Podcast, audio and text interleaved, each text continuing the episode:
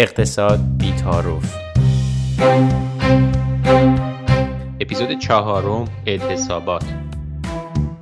اساسا آیا چاره دیگه جز اعتصابات در ساختار اقتصادی وجود داره؟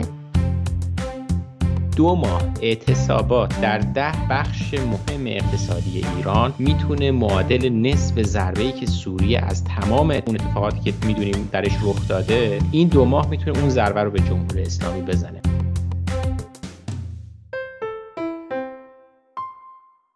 سلام وقت همتون بخیر. امروز که این اپیزود رو ضبط می‌کنیم جامعه ایران داره اعتصابات گسترده‌ای رو در صنایع مختلف اقشار مختلفی از مردم سرتاسر سر ایران تجربه می‌کنه. مردم فهمیدن که این اقتصاد فاسد چیزی برای اونها نداره. سفره هاشون هر روز داره کوچکتر میشه و این اعتصابات داره نشون میده که همه ما درگیر سیاست های غلط اقتصادی این رژیم فاسد بوده و هستیم. برای همین شاید که این اعتصاب ها داره شکل می‌گیره و پیش میره. اما ما فکر کردیم به عنوان کارشناسای اقتصادی چجوری می‌تونیم تحلیل مناسبی ارائه بدیم از اینکه ضربه اقتصادی که کارگرها به دنبالش هستن با این اعتصابات چجوری به رژیم وارد میشه؟ چه صنایعی و چه مدت اعتصابی می‌تونه ضربه های بزرگی رو به جمهوری اسلامی بزنه؟ میهمان من سروش آزادان صوفی سپهری و سیامک جوادی هستید در این اپیزود. درود عرض ارادت. سلام و درود به همگی.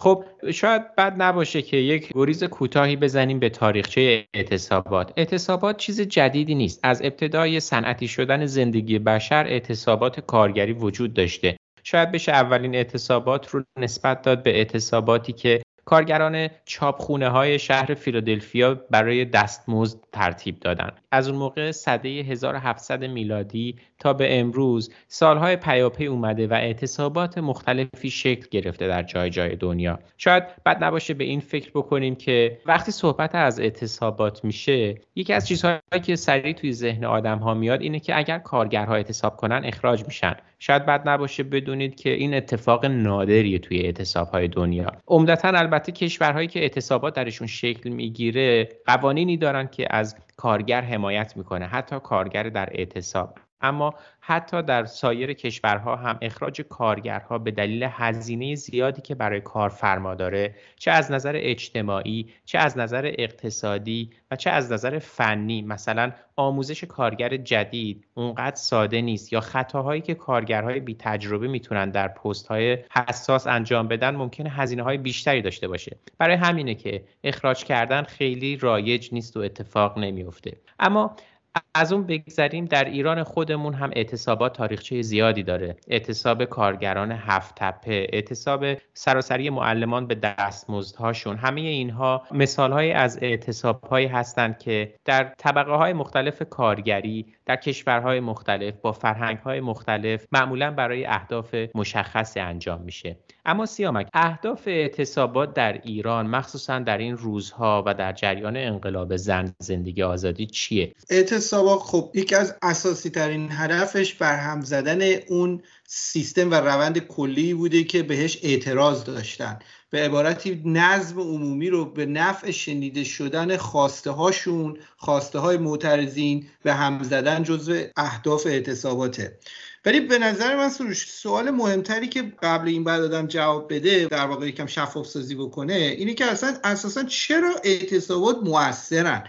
چرا توی اکثر جای دنیا برای اینکه این معترضین حرفشون رو بخوام به کرسی بشونن از طریق اعتصاب وارد عمل میشن. خب علتش خیلی واضحه. میشه اینجوری من بهش نگاه می‌کنم که ریشه این تو اینه که میان سیستم اقتصادی حالا اون سازمان اون کشور و کمپانی رو هدف قرار میدن. به حال هر کشوری هر سازمانی هر کمپانی برای اینکه به اون حیاتش ادامه بده احتیاج داره که درآمدزایی داشته باشه و چرخهای اقتصادیش بچرخه و کسایی که تو اون سیستم دارن کار می‌کنن عملا مسئول چرخوندن اون چرخهای اقتصادی هن. نتیجهش این میشه که با اعتصاب کردن هزینه برای اون کارفرما حالا چه کشور باشه یک دولت باشه چه یک کمپانی باشه بالا میره علاوه بر اون همونجور که تو مثالهایی که خودت زدی این اعتصابا می‌تونه اتحاد و قدرت دست جمعی افراد رو نشون بده و می‌تونه اون روند نرمالایز شده ای که اون سیستم غلط داد شده بود و به هم بزنه. این چیزی که همه مثلا بهش انگار عادت کرده بودن مثلا قراره با این سیستم کار بکنیم این داستان اون نظمش به هم می‌خوره. ولی در رابطه با ایران به صور خاص سوالی که پیش میاد اینه که اگر ما قرار اعتصاب بکنیم این اعتصاب چجوری انجام بشه؟ بهتره. چجوری برنامه ریزی بشه در رابطه باهاش بهتره. به حال هر کشوری ساخت و ساز و به قول معروف سیستم اقتصادی خودشو داره و با هر کشوری یونیکه به عبارتی استراکچر و ساختار اقتصادیش. و با توجه به اینکه منابع محدوده چجوری این اعتصابات برنامه ریزی بشه؟ تو کجاها اعتصاب بشه که بیشترین نتیجه رو با کمترین هزینه بدیم؟ این کار تحلیلی لازم داره. در رابطه با ایران به طور خاص باید به این سوال جواب داده بشه. صوفی شما من می‌دونم روی قضیه کار کردی. میشه لطفا یکم اینو باز بکنی برامون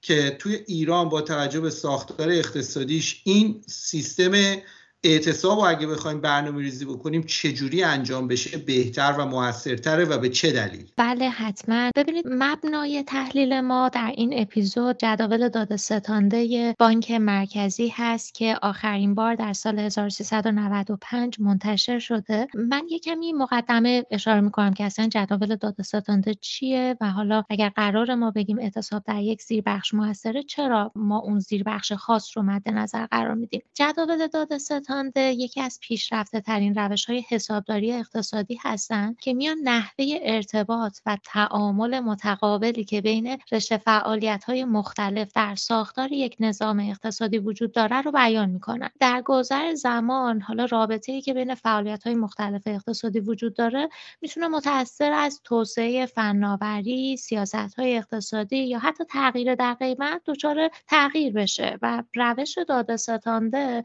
برای ما این امکان رو فراهم میاره که این تغییرات رو به راحتی مطالعه بکنیم. بنابراین اگر قرار یک اتفاقی در اقتصاد رخ بده مثل اعتصابات ما می‌تونیم در ساختار جداول داده ستانده اون نتیجه رو بررسی بکنیم و ببینیم که حالا در هر زیر بخش در ساختار کلی چه تاثیراتی رو ایجاد می‌کنه. ببینید نظام اقتصادی کشور در قالب جداول داده ستانده به بخش های جدا از هم به نام رشته فعالیت طبقه بندی میشن و هر کدوم از این رشته فعالیت ها چند تا بنگاه اقتصادی دارن که کالای مشابه تولید می‌کنن. ما داریم در ساختار اقتصاد صحبت می‌کنیم. پس هر رشته فعالیت به داده های بقیه بخش ها نیازمنده تا بتونه محصول خودش رو که اصطلاحا ما اون رو ستانده میگیم تولید بکنه. بنابراین هر رشته فعالیت مقداری از محصول ناخالص خودش رو به رشته فعالیت های دیگه میفروشه تا اونها بتونن نیازهای خودشون رو با کالاهای واسطه ای تامین بکنن. خب حالا من دلم می‌خواد این رو در قالب یک مثال هم برای شما توضیح بدم. بیاین فرض بکنیم که ما یک بخشی رو داریم در واقع یک رشته فعالیتی رو داریم به نام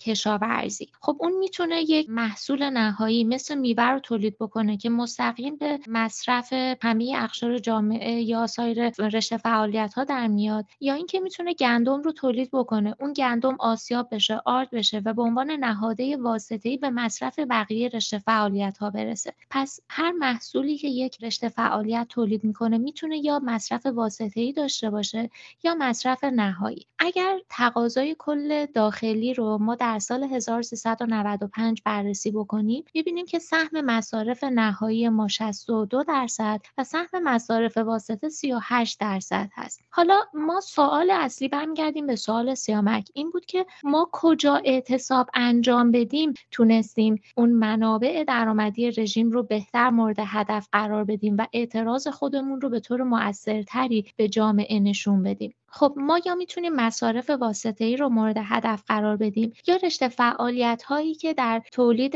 مصارف نهایی نقش دارن اما از اونجایی که ما فکر می‌کنیم اگر یک رشته فعالیتی که نهاده های واسطه ای داره برای سایر زیر بخش ها تولید می‌کنه مورد هدف اعتصابات قرار بگیره تاثیر بزرگتری ایجاد می‌کنه چرا که ناگزیر بقیه بخش ها هم چون نهاده واسطه ای اون زیر بخش مشخص به اونها نرسیده وارد اعتصاب حساب میشن خب یک اثر بزرگتری ما در اقتصاد خواهیم دید. پس بیایم تمرکز بکنیم روی بخش هایی که بزرگترین سهم رو در مصرف واسطه ای دارن. به تعبیری دارن بیشترین نهاده رو برای سایر زیربخش ها تولید می‌کنن. وقتی ما میریم ده بخش اول اقتصادی رو با بیشترین گستردگی عرضه نهاده واسطه ای در سال 95 بررسی می‌کنیم به ده تا بخش می‌رسیم. اولین بخش اون حمل و نقل جاده بار هست که ما سابقا اعتصاب اونها رو در کشور هم داشتیم. کاشت محصولات زراعت و باغداری تولید آهن و فولاد پایه.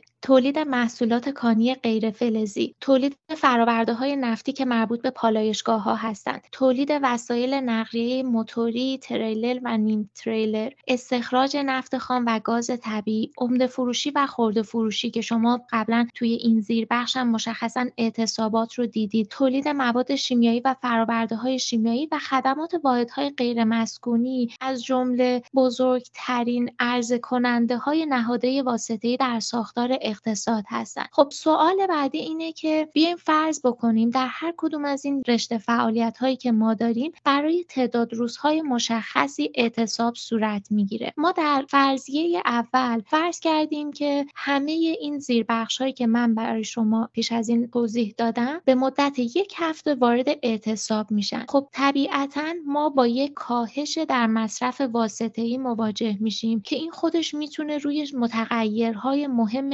اقتصادی اثرگذار باشه. از جمله این متغیرها می‌تونیم به تولید ناخالص داخلی اشاره بکنیم. که حالا من توی پرانتز توضیح بدم که تولید ناخالص داخلی مجموع ارزش پولی کالاها و خدمات تولید شده در یک سال مشخص در داخل مرزهای یک کشور هست که می‌تونه سه درصد مقدار جی دی پی رو کم بکنه. ما فرض کردیم که اینجا درآمدهای دولت تنها درآمدهای ناشی از مالیات هستند و اعتصاب یک هفته این ده زیر بخشی که من بهش اشاره کردم یک درصد می‌تونه درآمدهای دولت رو کاهش بده. حجم مقدار صادرات و مصرف کل واسطه ای هم هر کدوم یک درصد سهمشون در نتیجه این اعتصابات کاهش پیدا کرده. خب بیایید تعداد روزهای اعتصابات رو افزایش بدیم. بیایم تعداد روزها رو این بار به جای هفت روز 15 روز در نظر بگیریم. و نتایج نشون میده که تولید ناخالص داخلی این بار 7 درصد کاهش پیدا می‌کنه. صادرات و مصرف کل واسطه هر کدوم دو درصد و درآمدهای دولت مجددا یک درصد. خب قبل از اینکه تحلیل رو ادامه بدی من می‌خوام به یه چیزی اشاره بکنم. من فهمیدم صوفی که در واقع اگر ده تا از اون بزرگترین بخش های اقتصاد که بقیه بهش وابستگی بیشتری دارن وارد اعتصاب بشن به مدت 15 روز خیلی اثر بزرگی داره. گفتی جی دی پی حدود 7 درصد اگر اشتباه نکنم کاهش پیدا می‌کنه. ببینید این مسئله خیلی مهمیه. بذارید اینجوری مثال بزنم.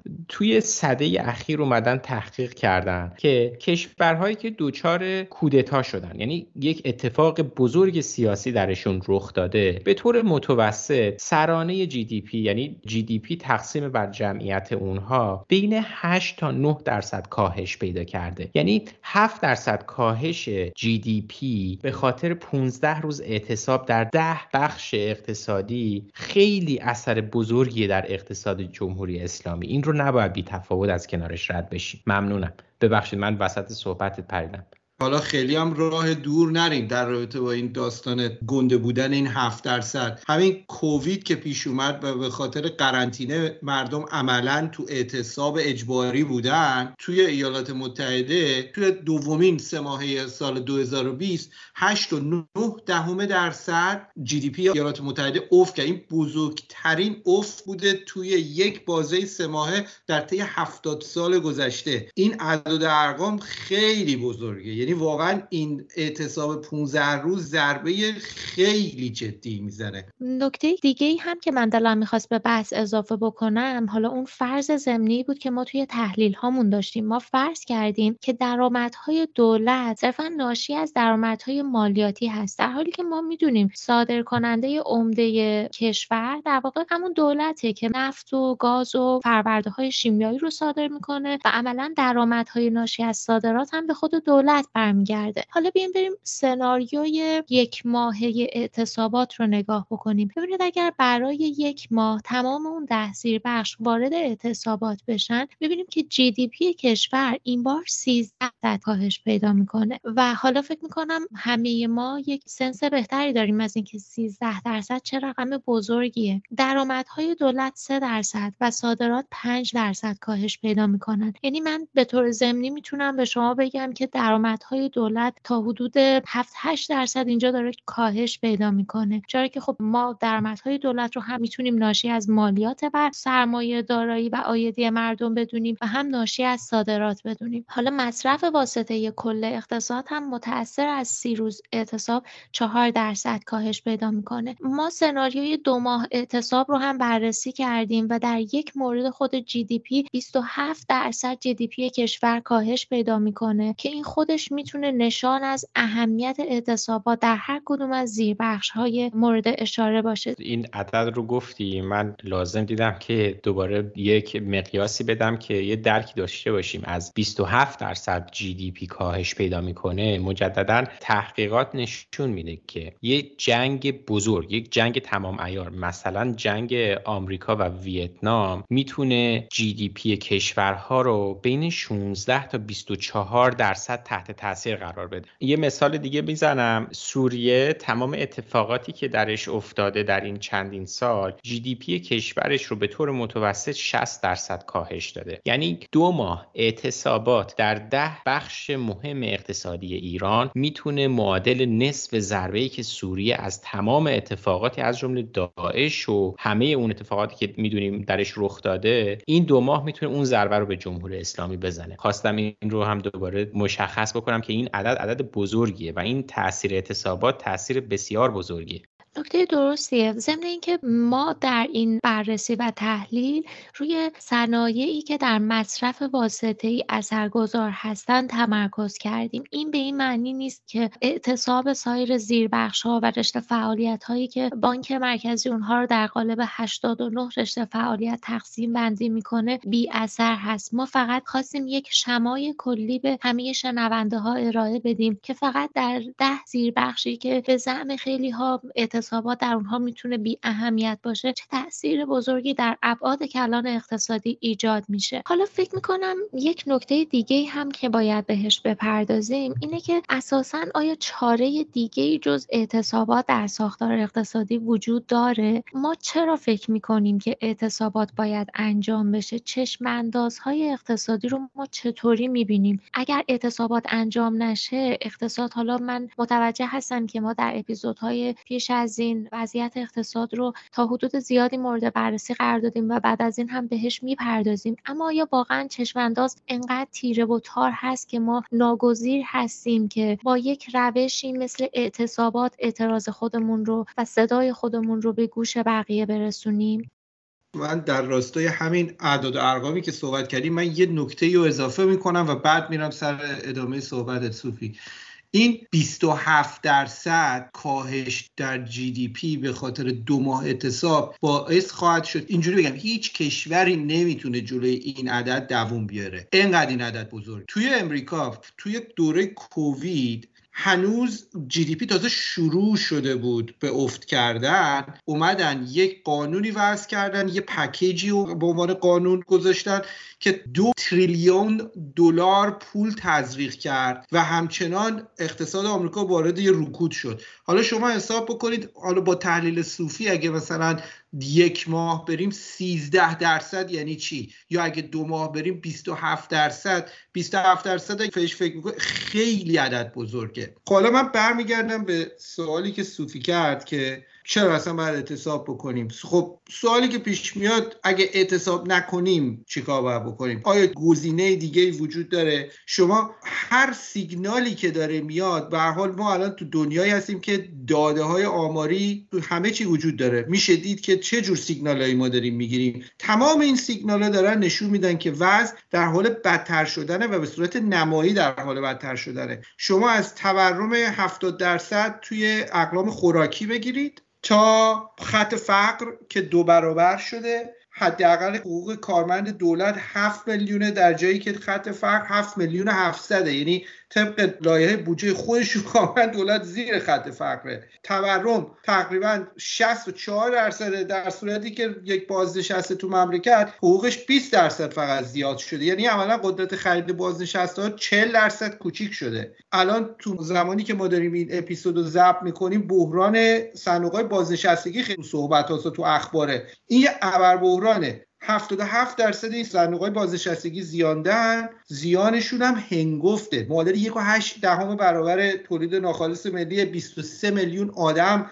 تو این صندوق ها عضویت دارن که خود این 23 میلیون یه عالمه آدم دیگه بهشون وابستن از طریق این آدما دارن ارتزاق می‌کنن.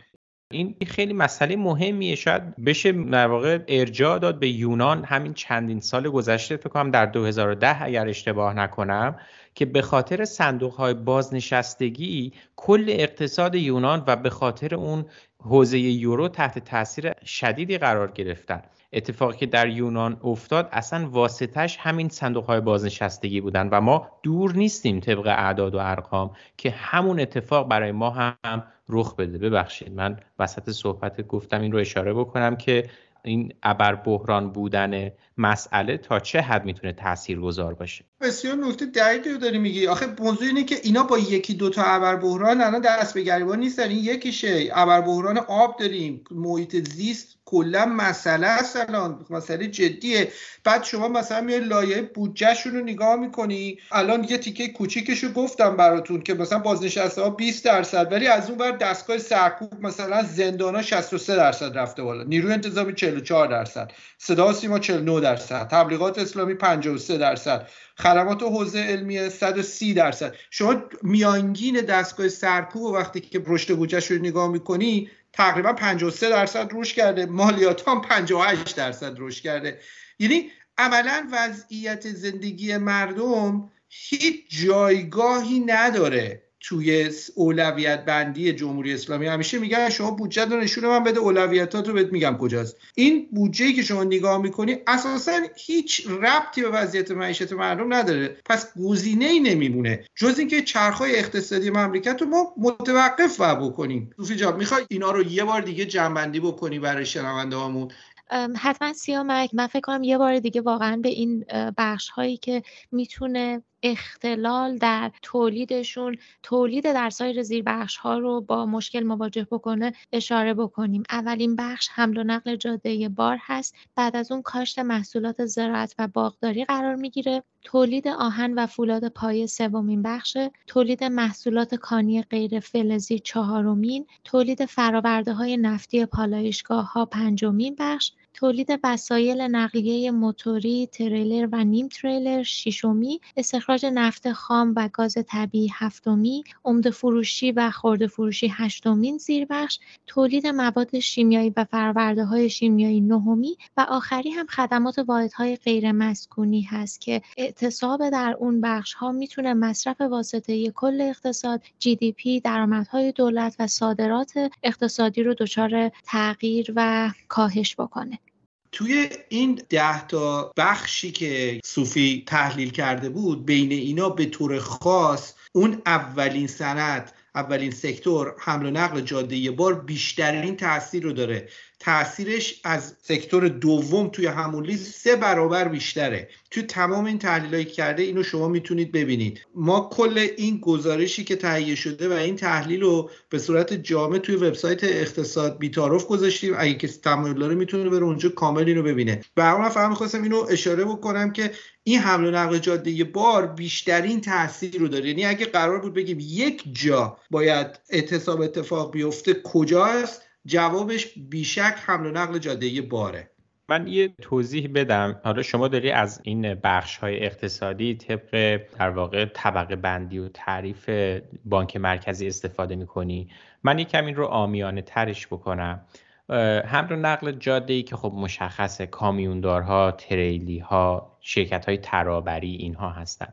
کانی های غیر فلزی توی ایران عمدتا مثلا شرکت های تولید سیمان شرکت های تولید گچ اینها کانی های غیر فلزی هستند بحث استخراج و پالایش نفت پالایشگاه ها میشن. تولید مواد شیمیایی که اگه اشتباه نکنم یکی مونده به آخری بود پتروشیمی ها میشن. بحث صنایع خودروسازی که تولید وسایل نقلیه موتوری بود همون خودروساز ها هستن. اون هم یکی از بزرگترین بخش هاست حالا شاید همه اینها اعتصابات درشون محقق نشه اما یادتون باشه وابستگی بقیه اقتصاد به این صنایع و این صنایع به اون چند تا صنعت اصلی اون بالا.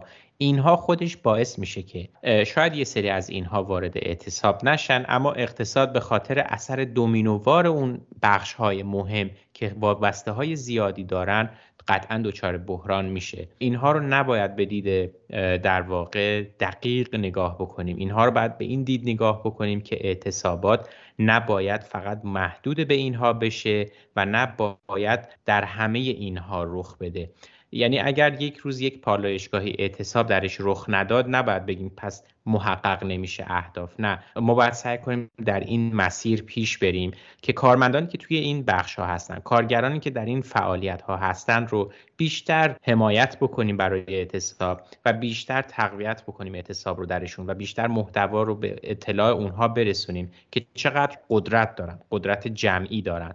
و البته نباید فراموش بکنیم که این بحث اعتصابات یک بحثی که از این صنایع از این بخش ها شروع میشه.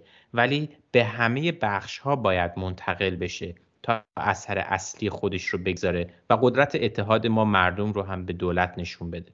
من فکر می‌کنم که اینجا برای خاتمه دادن به این اپیزود خوب باشه. باز هم همون جوری که سیامک گفت این گزارش به صورت کامل در وبسایت اقتصادبیتی.com وبسایت این پادکست قرار می‌گیره برای دسترسی شما عزیزان. اگر سوالی دارید پرسشی دارید نظری دارید حتما با ما در توییتر، اینستاگرام و یا تلگرام در کانال شخصی ما یا در کانال اقتصاد بیتاروف به ما سر بزنید. خوشحال میشیم نظرات شما رو بدونیم. شب و روز بر شما خوش.